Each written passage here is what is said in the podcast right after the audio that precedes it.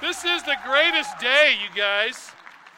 Um, if you're visiting today, you're really lucky to be with me.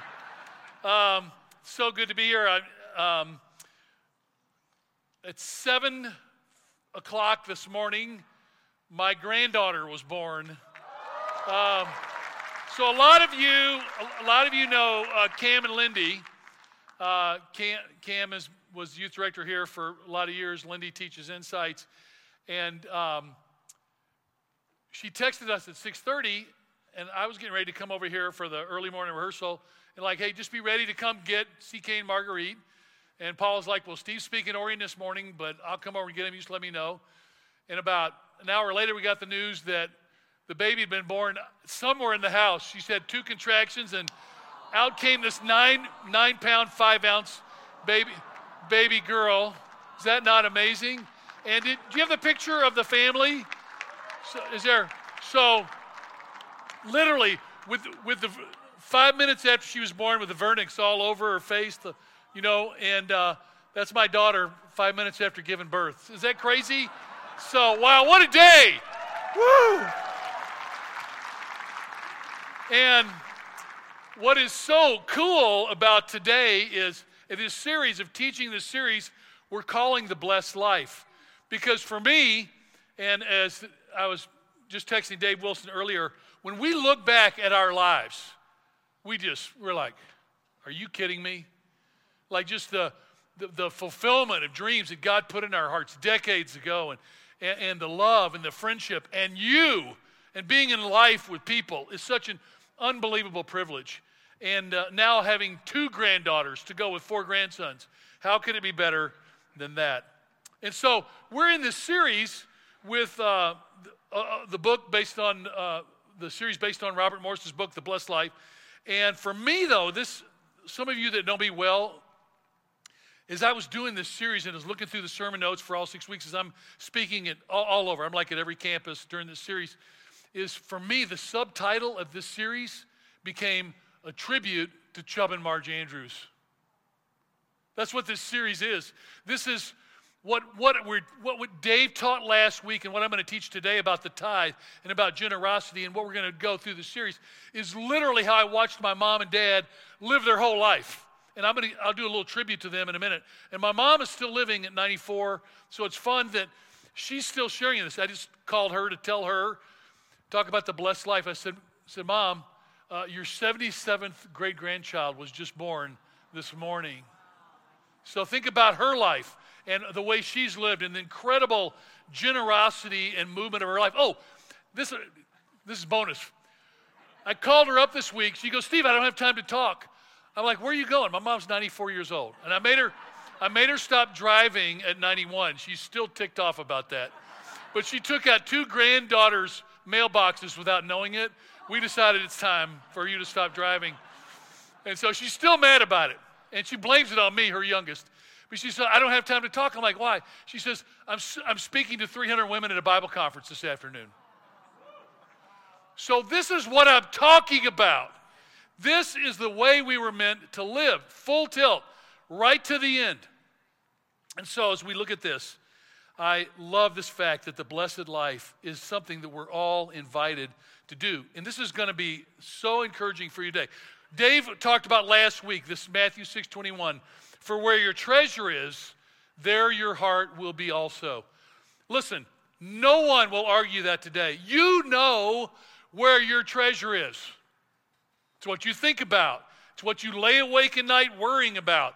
It's where you put your energy. It's what fills your calendar. It, it is represented in your checkbook.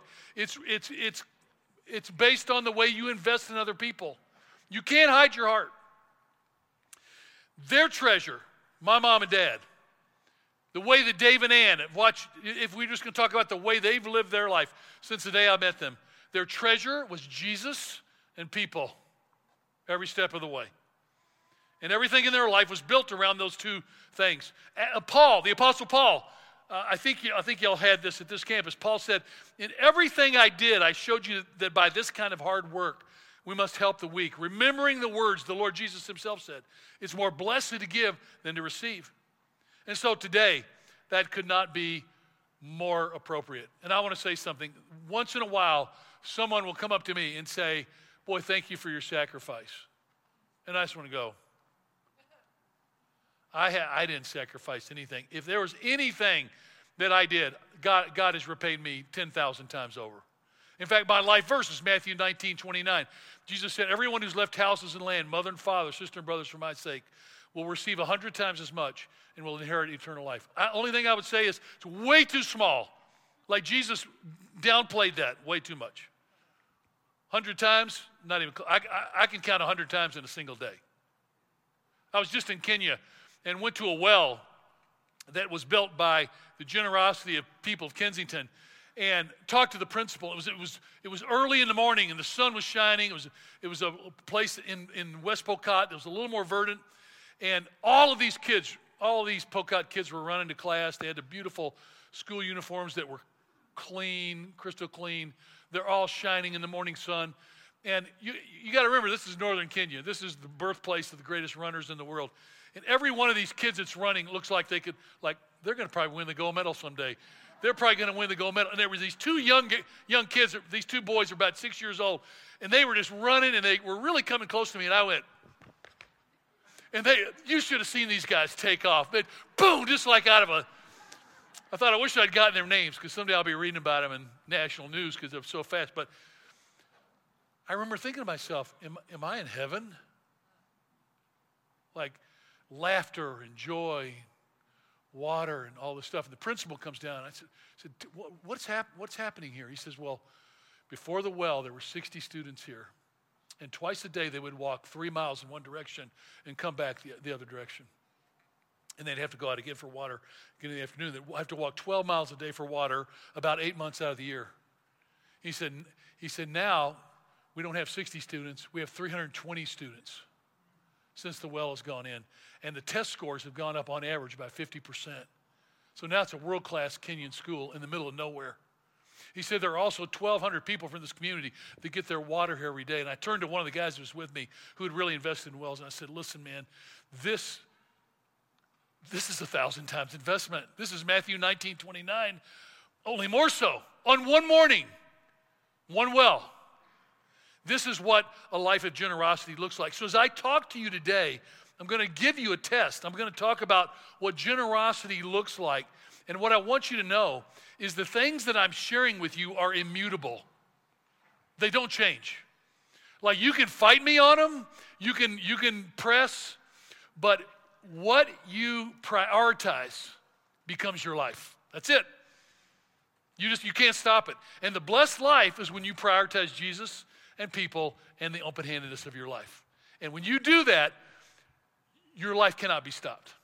I don't care what hardship comes, Jesus is at the center of that. So that's a perfect time to take our offering. Ushers, you can come down and do that. If you're visiting with us, it's great to have you here. This is an amazing community in which I still shake my head. As we were singing, what was the, the resurrection song we were just doing, that second song we did? Well, I think we're going to do that at Easter. Unbelievable, so beautiful. I love that. So ushers, you can come down and do that. If you're visiting, you can let this go by. We would love to connect you in life. And I also want to thank all of you that are giving faithfully to Kensington. It means so much. Thank you very much for that. So today is a day that I'm going to give you this test. And I want you to not feel like in any way I'm shaming you. I'm not being judgmental. I'm simply describing reality, okay? And you and I'm old enough now, you can take it or leave it. Doesn't matter to me. I'm secure in my identity. I've seen God's faithfulness for sixty-three and a half years of life.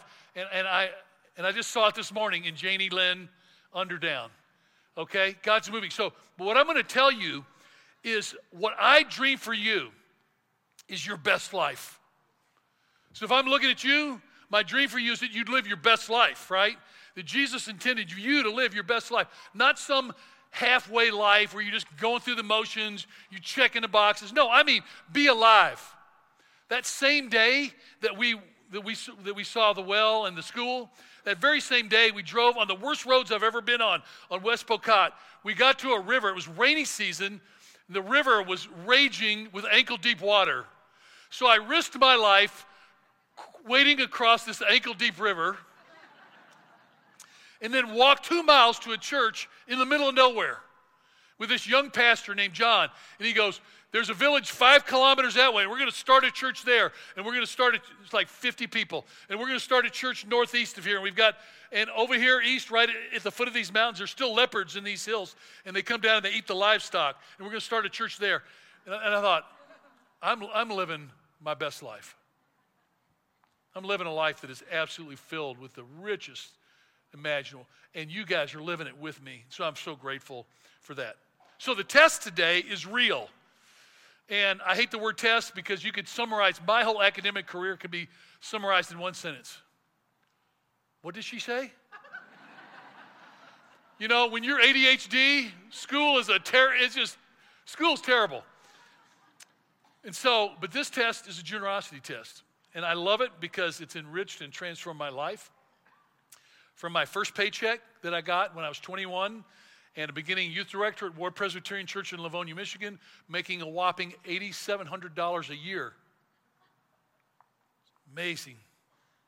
Because generosity isn't about God taking anything away from you. It's ultimately about you experiencing the giving nature of God, or what we called last week and this week, the blessed zone. Because there is a zone, and it's and it's real. And, and so some of you, you're going to need to think about a change of direction today or change of lifestyle. I'm going to illustrate it from my own life, and Dave is going to, I've got Dave on screen for a couple of minutes at the end. But look at what uh, Malachi three says. We actually, when we were kids, we were taught that uh, it was actually uh, the Italian prophet, Malachi. But that's actually just a really stupid joke. Uh, if you're from a church background, you probably heard that before. But Malachi, God is saying something about, you're not living your best life, but I want you to. So here's what he says. I, the Lord, do not change. I'm immutable. So you, the descendants of Jacob, remember Jacob's new name became Israel, the nation of Israel. The descendants of Jacob are not destroyed. They were in a really bad situation. Ever since the time of your ancestors, you have turned away from my decrees and have not kept them. Now, most of you that haven't studied the Old Testament, here's what you need to know about the people of Israel. They were rebellious. They weren't rebellious just for a week or for a year or for a decade or for a century. They were rebellious century after century after century. They never wanted to do what God wanted them to do. They were just like, in your face, I'm not interested. And so eventually, God would let them suffer in some way in hopes that they would return for the purpose of them returning. So he goes on to say, you've turned away and not kept. He says, return to me, and I will return to you, says the Lord Almighty. But you ask, how are we to return? That's what I want to talk about today. I want to talk about first things first. How do you return to God when you've wandered off? In the context of an affluent world that we live in, although after this last week, we're not so affluent, some of you. It's not funny, is it? Yeah, no, no one's even laughing. What is our constant temptation in wandering? It's to wander away from the generous life.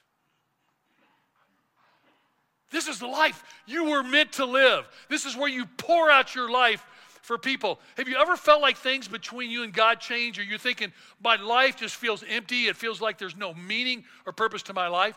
That's what the Israelites were struggling with. And part of it is, because they had moved away from the way that they were created to be. We were not made to just be receivers. We were made to be givers. Malachi goes on to say, will a mere mortal rob God? Yet you rob me. But you ask, how are we robbing you? In tithes and offerings. Okay, if you're not from a, from a religious background, tithe is simply a tenth. It was, the, it was always the giving of the first ten percent of what you had earned or what you had farmed or the fruit or, or, the, or, or of your labor. He says, you are under a curse, your whole nation, because you're robbing me. He says, all of you are not living your best life. And what I want to say about the curse, the curse here is not a voodoo charm. It's not like God has, has a little doll image of you and he's poking you with pins and needles because you're not living a generous life. That's not it. What he's saying is, you are created to live generously. And if you don't live generously, nothing in life's going to make sense. You're just going to get caught up in yourself. I'll prove it to you. A refusal to tithe was not only the path on which they had wandered off, but God said, he used a really strong word, this word rob. It's the Hebrew word, is where we actually get our word to embezzle from. It's a great word, isn't it? Whoever came up with that. And so some of us who profess to love and follow God are embezzling from him if we ignore his instructions to tithe, to live generously. And for me, the tithe is always the beginning, never the end. And again, it's important you see this is God's idea. It's not mine. It's not Dave Wilson's. But here's what I want to, here's where I want to prove it to you. If you don't put the first things first, your life doesn't work. Living example. For thirty years, I did not take care of my health. I had chronic back pain. I ate poorly. I was too heavy. I did not exercise. I had lost my strength. And as a result, everything in my life was affected because I did not make it a priority to be healthy. Meanwhile, Dave Wilson's like, really irritating. And I'm kind of like,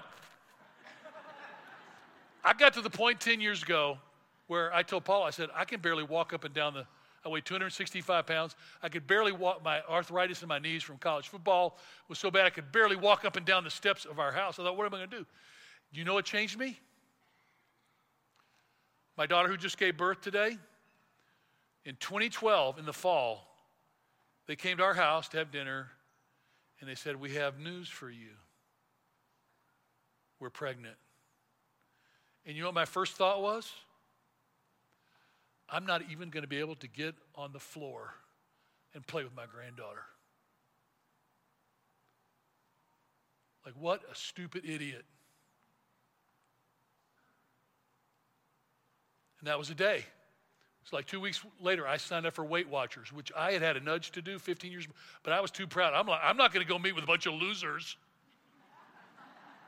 Oh, wait, that's the purpose. And I went from two hundred sixty-five pounds to two hundred twenty pounds. And it was all in the context of accountability because I put relationship with other people who were also trying to accomplish the same thing. And I've had an incredible, uh, Marguerite, our first granddaughter, she'll turn seven next month. So I've had an incredible seven-year run because I put first things first. What God is saying here, when it comes to your life, if you don't prioritize him first, then your, li- your, your life is going to go sideways. So many of you are living proof that you tried your own way, your own journey in this. You've got to prioritize what's important. Where's your heart?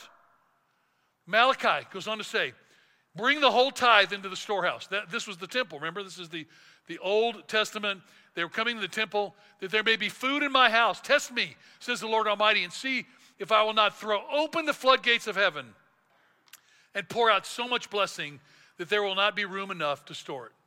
I just want to stop right there and say, as Dave and I talk, that's the story of our life. I remember when Dave was teaching, the before he started Kensington, Dave was teaching the Sunday School at Faith Church with twenty young married couples, and we were an accountability group. And I remember him going, man, he says, I, I really want to encourage marriages someday, coming from a broken home and doing this. And we're like, and now, thirty, thirty-four years later, he, he's speaking to millions of people every weekday. You can't make that up. But you know what? But you know what? What was the the other part? Dave never turned down a speaking opportunity. He made himself available, which is what my mom and dad did when they became believers years ago. My dad, we would literally get up at four o'clock in the morning on Sunday morning, once or twice a month, and drive to some podunk place in Arkansas, Mississippi, or Tennessee, and Dad would preach to fifty people. And the only pay- payment was the potluck afterwards. And that's where all my eating problems started. Dave Wilson did the same thing. He just made himself available. He kept living and giving of everything that he had. Uh, he, now, he knows how to have fun. He's up with his family snowboarding this weekend. And he knows how to have fun as well as anybody I know, but But he's he, they poured their lives out. That's where the riches of life come from. I also remember Dave in an accountability meeting when the money had not come in. He was he was raising support, working Campus Crusade staff, now known as Crew, and he barely had he didn't have money to pay his bills that month. And we sat in my office, Faith Church on one thousand West University. He cried because he was so distraught about money. But all those years we were tithing and tithing and giving above. Most most years, double tithing. Because It's what it means to be alive. He goes on, so, so, so much blessing, there's not enough room to store it. He says, I'll prevent pests from devouring your crops, and the vines in your fields will not drop their fruit before it's ripe. Does that mean that's never going to happen? No, it's going to happen. You're going to have years like two thousand eight. But it's still, God's blessing is on your life. He says, then all nations will call you blessed, for yours will be a delightful land, says the Lord Almighty.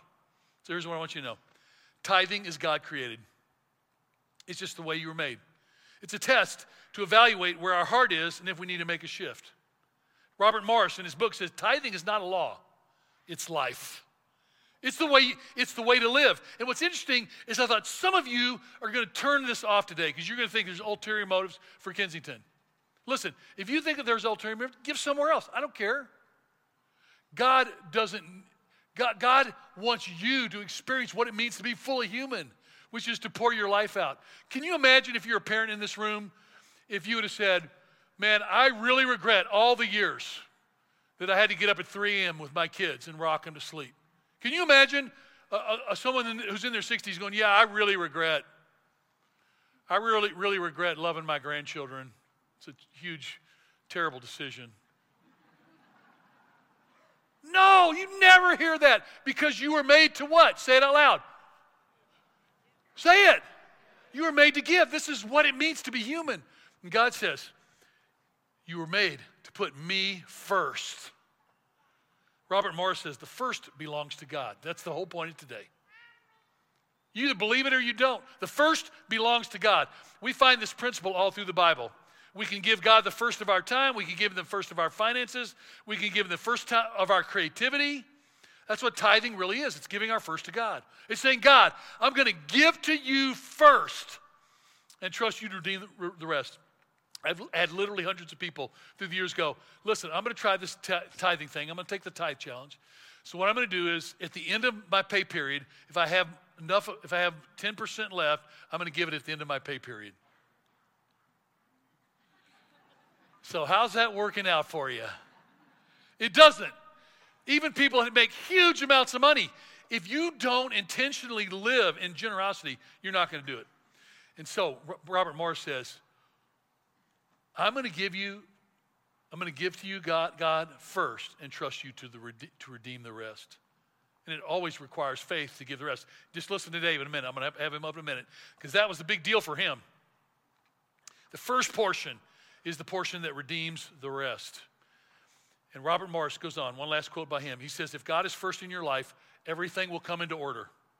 If God is not first, nothing will come into order. I told, I could not believe that more with all my being. I watch people try to work out their marriage, work out their lives. You try, try to do it without God at the center, without the love of Christ, without the sacrificial love of Jesus Christ flowing in your relationships. It doesn't work. Back to me on this illustration. So in twenty twelve, I made a commitment to eat healthier and to lose weight. I joined Weight Watchers. By the way, I started doing something. You, you guys ever want to impress people with how powerful you are? You know, I'm a I'm a pastor of a large church. I really, you know, I've got a lot of a lot of credibility. People are really impressed with me, and so I carry my lunch bag with me everywhere I go. I'm like, yeah, hey, I'm Steve Andrews. Oh yeah, it's my lunch bag. It's got fruit and vegetables and almonds and walnuts. I'm a pretty powerful guy. Are you impressed? Yeah, I know you still say no. It's so dorky. Look at that. But if you want to lose weight, if you want to live healthy, if you don't intentionally make plans for what you're going to eat and you just go out to lunch, you know, in between work, you're you're doomed. This is so interesting. So twenty nineteen, last year, January, I actually made it in December twenty eighteen.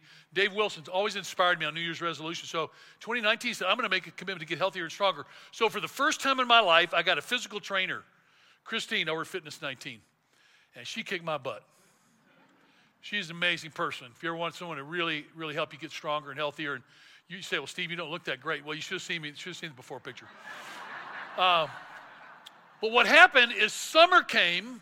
I got busy with, with uh, mission trips, and I'm, I'm traveling all over the globe for Kensington, and just incredible what I'm seeing Jesus do in the world. And all of a sudden, I'm not carrying my bag, and I'm not exercising, and I just would say the first day that I worked out with Christine, it was so pathetic. I went home and told Paul, I'm like, if there's a six three, two twenty-five pound man that's weaker than me in, on planet Earth, I'd like to meet them and shake their hand.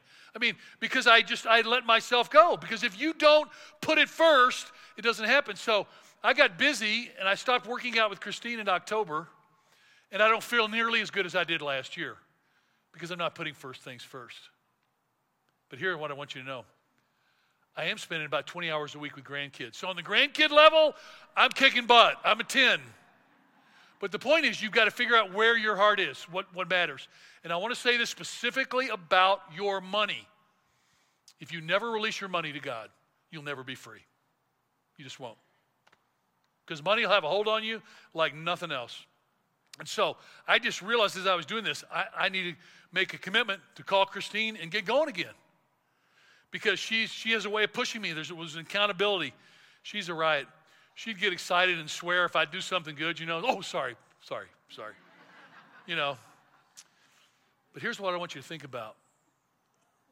As I'm talking to you today, what if you said, man, Andrews, you're being so pushy about generosity.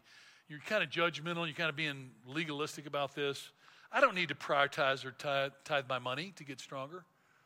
I think, man, you're so judgmental. What if if I'd have said that to somebody, to me, and people in my life that said, Dad, my kids came to me and said, Dad, we'd like you to get healthier and live longer and be stronger. And what if I'd have said, what are you guys being so judgmental and legalistic about? Then I probably wouldn't be walking up and down the steps in my house. Are you going to be teachable to God and to other people in your life? Are you going to l- listen to Dave Wilson and Steve Andrews and say, yeah, those guys have been at it long enough. Andrews drives an eighteen-year-old car that's rusted out, and yet he's living a generous life. Why can't I? You can. Because God's going to bless your life. I could have said this. I could have said about my health. I said, you know, God is so selfish. He could have created me in a way that I never needed to exercise. Why didn't he do that? Why didn't he make Twinkies and Cold Stone Creamery essentials of personal health? Because he had a better plan. Because he wanted us to be stronger. Robert Morris writes about this. He wrote the book, The Blessed Life. He says, in thirty-five years of ministry, every tither I've ever spoken with, person that gives the first ten percent of their money to God, has given me a similar testimony. And over those thirty-five years, every non-tither has given me a similar testimony. Without exception, people who tithe say, I'm blessed, or God has blessed me. In contrast, every non-tither I've ever spoken with gives this testimony. I can't afford to tithe. It's just, it's the way it is. So do you want to be that way? That's, that's what got me thinking about, and I want you to contrast what I'm going to say about my mom and dad and Dave Wilson, because I'm going to, I'm going to have him up in like two minutes. When I was six years old, I walked into my dad's office next to their bedroom in this beautiful old gray stone wall house, Memphis, Tennessee. My dad's a general surgeon, and my dad would go in there once a month, and he'd write checks, and he had the old... Raise your hand if you've ever seen one of those huge old check ledger ledger things. Raise your hand. Okay, there's a lot of old people in this room. Um, he would invite me to sit on his lap. And I said, Dad, what are you doing? He says, well, I'm writing the checks for the month. And he would be in there for for three hours, one night a week. And he'd do it, do it all. And I and I was six years old. So, well, he goes, here's the first check I'm writing. First Evangelical Church, Memphis, Tennessee.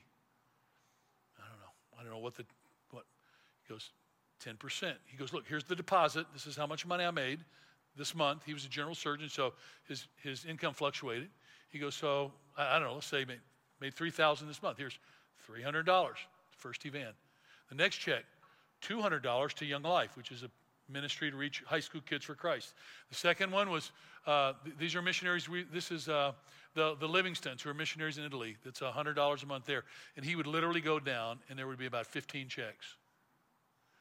What I realized, and then I walked from the time I was six to the time I was twenty-two, and finally moved away permanently. I looked at his checkbook ledger every year for sixteen years, sixteen or seventeen years.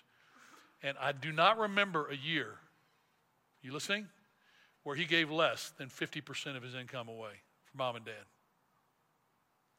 And he drove beater cars. He was a very prominent surgeon in Memphis.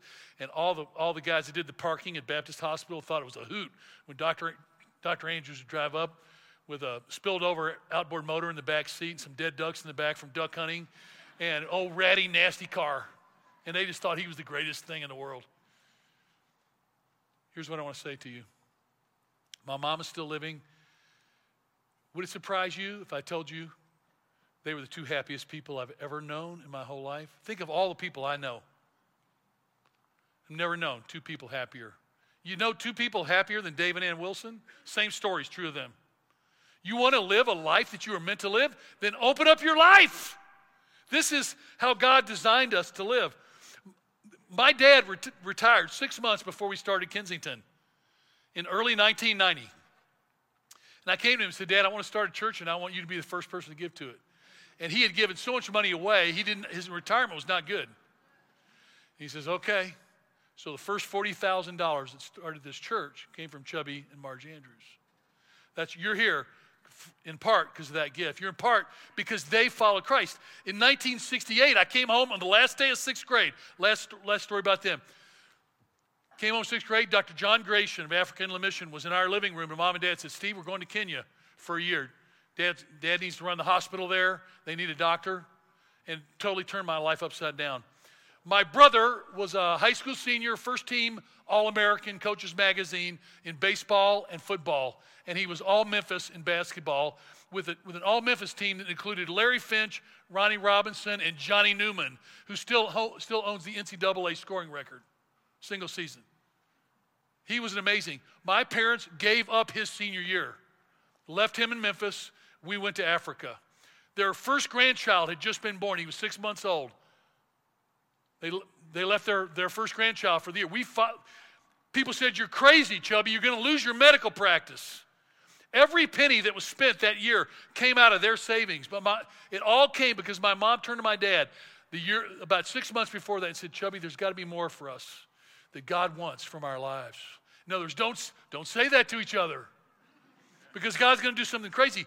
But you, you know what's interesting? If you, my mom is going to be here at Christmas. Some of you might see her. I'm, I don't know where I'm speaking. I mean, uh, at Easter, I don't know where I'm speaking. But she's coming up. And if you were to say, "Marge, what was the best year of your life? What was the most amazing year of your life?" No question. nineteen sixty-eight. The year we lived in Kenya in an eight hundred, some eight hundred square foot cement block house. I was almost killed by a leopard in the front yard, as God is my witness. Came around the corner. It was a two hundred pound mature male leopard in the dark, nine o'clock, at the front door, fifteen feet from me. I wrestled him to the ground, killed him with my bare hands. Just kidding, just a joke. But that's where God planted the seed in my life. You're sitting in this room today more than any other reason because Marge and Chubb Andrews said yes to God in nineteen sixty-eight. And people, every person in their life said they were crazy. My dad's dad was dying, and we I remember watching my dad kiss him goodbye at the gate when we were leaving Memphis, and he wept over his father because he didn't think he would ever see his father again.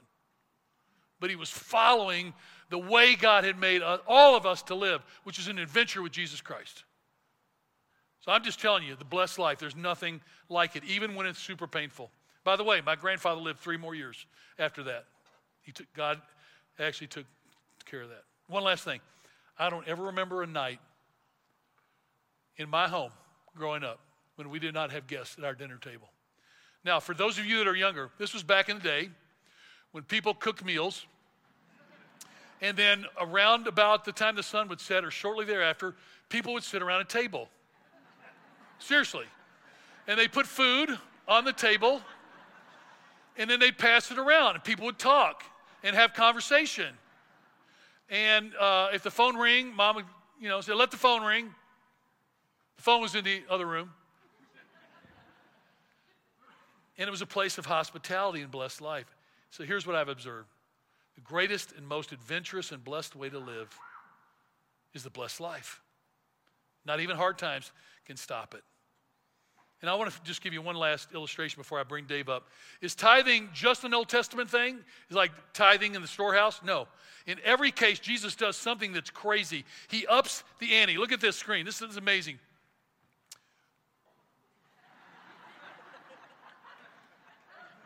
Okay, sorry, missed that. There you go. In the Old Testament, we're said, don't murder. What does the New Testament say? Say it out loud. Don't hate. Wow, Jesus just took a, this command, and what did he do? Ups the ante, big time. He says, don't, don't, don't, uh, don't commit adultery. That's terrible. It's hurtful. Hurts everybody. He says, no, don't even lust. Eye for an eye. I tell you, an eye for an eye, tooth for a tooth. He says, no, I tell you, do good to those who do evil to you. What is Jesus doing? He's upping the what? He's upping the standard. He's upping the ante. He said, no, I want you to live way above that. The Old Testament, give a tenth. What does Jesus say? Basically, give everything. Give generously, extravagantly, intentionally. Because Jesus didn't tithe his life, didn't he? He didn't give ten percent of his body and blood on the cross. He gave it all. And this is where God is working and doing amazing things. One last verse. It's so cool in the Old Testament, where it talks about people finally beginning to give. So since the people began to bring their contributions to the temple of the Lord, we've had enough to eat, plenty to spare, because the Lord has blessed his people, and this great amount is left over. We've never had it at Kensington, but I always wondered what it would be like if we had a huge amount left over. What would we do with it? I mean, I have, I have, we have so many incredible needs in the world, but I thought, what if all of us were just like, I'm going to tithe because I'm honoring God and it's the way I'm made, but I'm also on mission with a group of people that are giving their lives for Christ. What is a, what better offer is out there? Is your, I just don't, I just don't think there's a better offer. Because we as the church are his bride and his movement in the world. And someday, every tribe and tongue and nation are going to stand before Christ. And we're going to be part of that. And a lot of those people there are going to come to know Christ through your faithfulness. So what does Dave Wilson have to say about this? I tell you, one of the scariest things I believe I've ever done in my life is to let go of some of my money and give it to God.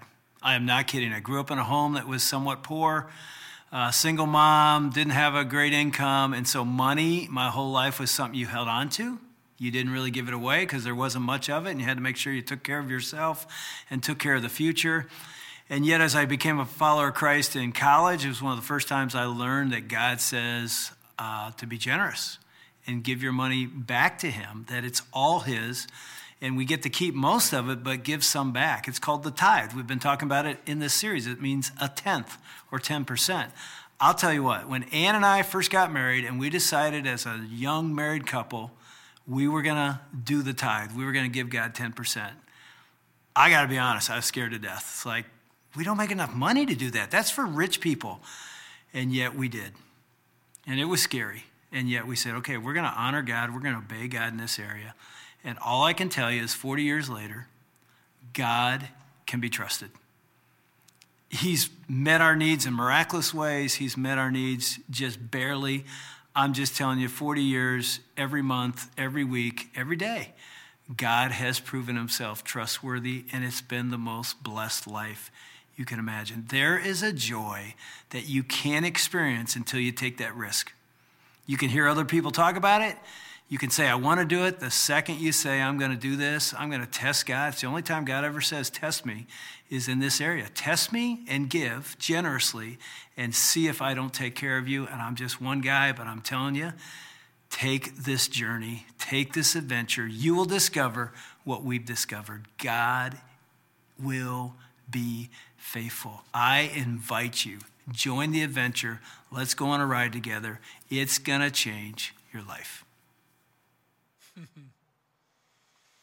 What fun to have journeyed my whole adult life with him and uh, to see God's faithfulness. And from coming from totally different worlds and families, God was preparing us to do this together with Mark and the, our wives and incredible people. And I want to say, as I'm the whole time I'm giving this message, I'm looking out at people who just have been in this journey with me a long, long time. Some of you are newer, but some of you have been in this journey a long time. And it's just so fun to follow Christ together. Who knows what he's going to do next? You know, this last year, we saw three hundred seventy-nine thousand people get the gospel of Jesus Christ somewhere in the world. That happened because a lot of you said, we're going to we're gonna live the way God made us to live. So here's your action step. Um, take out your phone. And how many of you have the Kensington app? Most of you? Let me see. Do you have the Kensington app? A lot of you guys don't. Man. Okay, get the Kensington app now. Download it and blow the machine up here, whatever. But you go to our Kensington app and you click on it, and it says take the test. It's a ninety-day tithe test. This is not a campaign. Nobody's going to uh, call you to see if you did this or not. If you do this, you will be contacted. But there's a ninety-day uh, adventure where you can try this for ninety days, and if you don't like how God moved in your life, you can give it back. And we've done this two, two other times in the history of our church. You say, why are we doing this? Robert Morris would say, we're not doing this because God needs you to give. God wants you to be blessed. That's, that's the whole principle of what I've experienced with my mom and dad and all these years together here. So you can click on that. It's a, it's a ninety-day tithe test. You click on it, learn more, and it'll walk you through the steps and the details. We're hoping hundreds of people will go, man, I'm going to do it. I'm going to take the test. I'm going to, there's going to be a, a, a connection of faith and math. And I wanted to, uh, as, as you look at that, so you can, it's to, uh, there are really three steps. And the first one, I don't even, part of me doesn't even want to mention it, but it says, is if you're doing nothing, then start doing something. Which I'd love to say, if you're doing nothing, start tithing. Do it now. Figure out. Do do the faith and uh, the fa- math together and figure out what it looks like. But I'd love for you to do something for sure. Secondly, if you're doing something, then start tithing.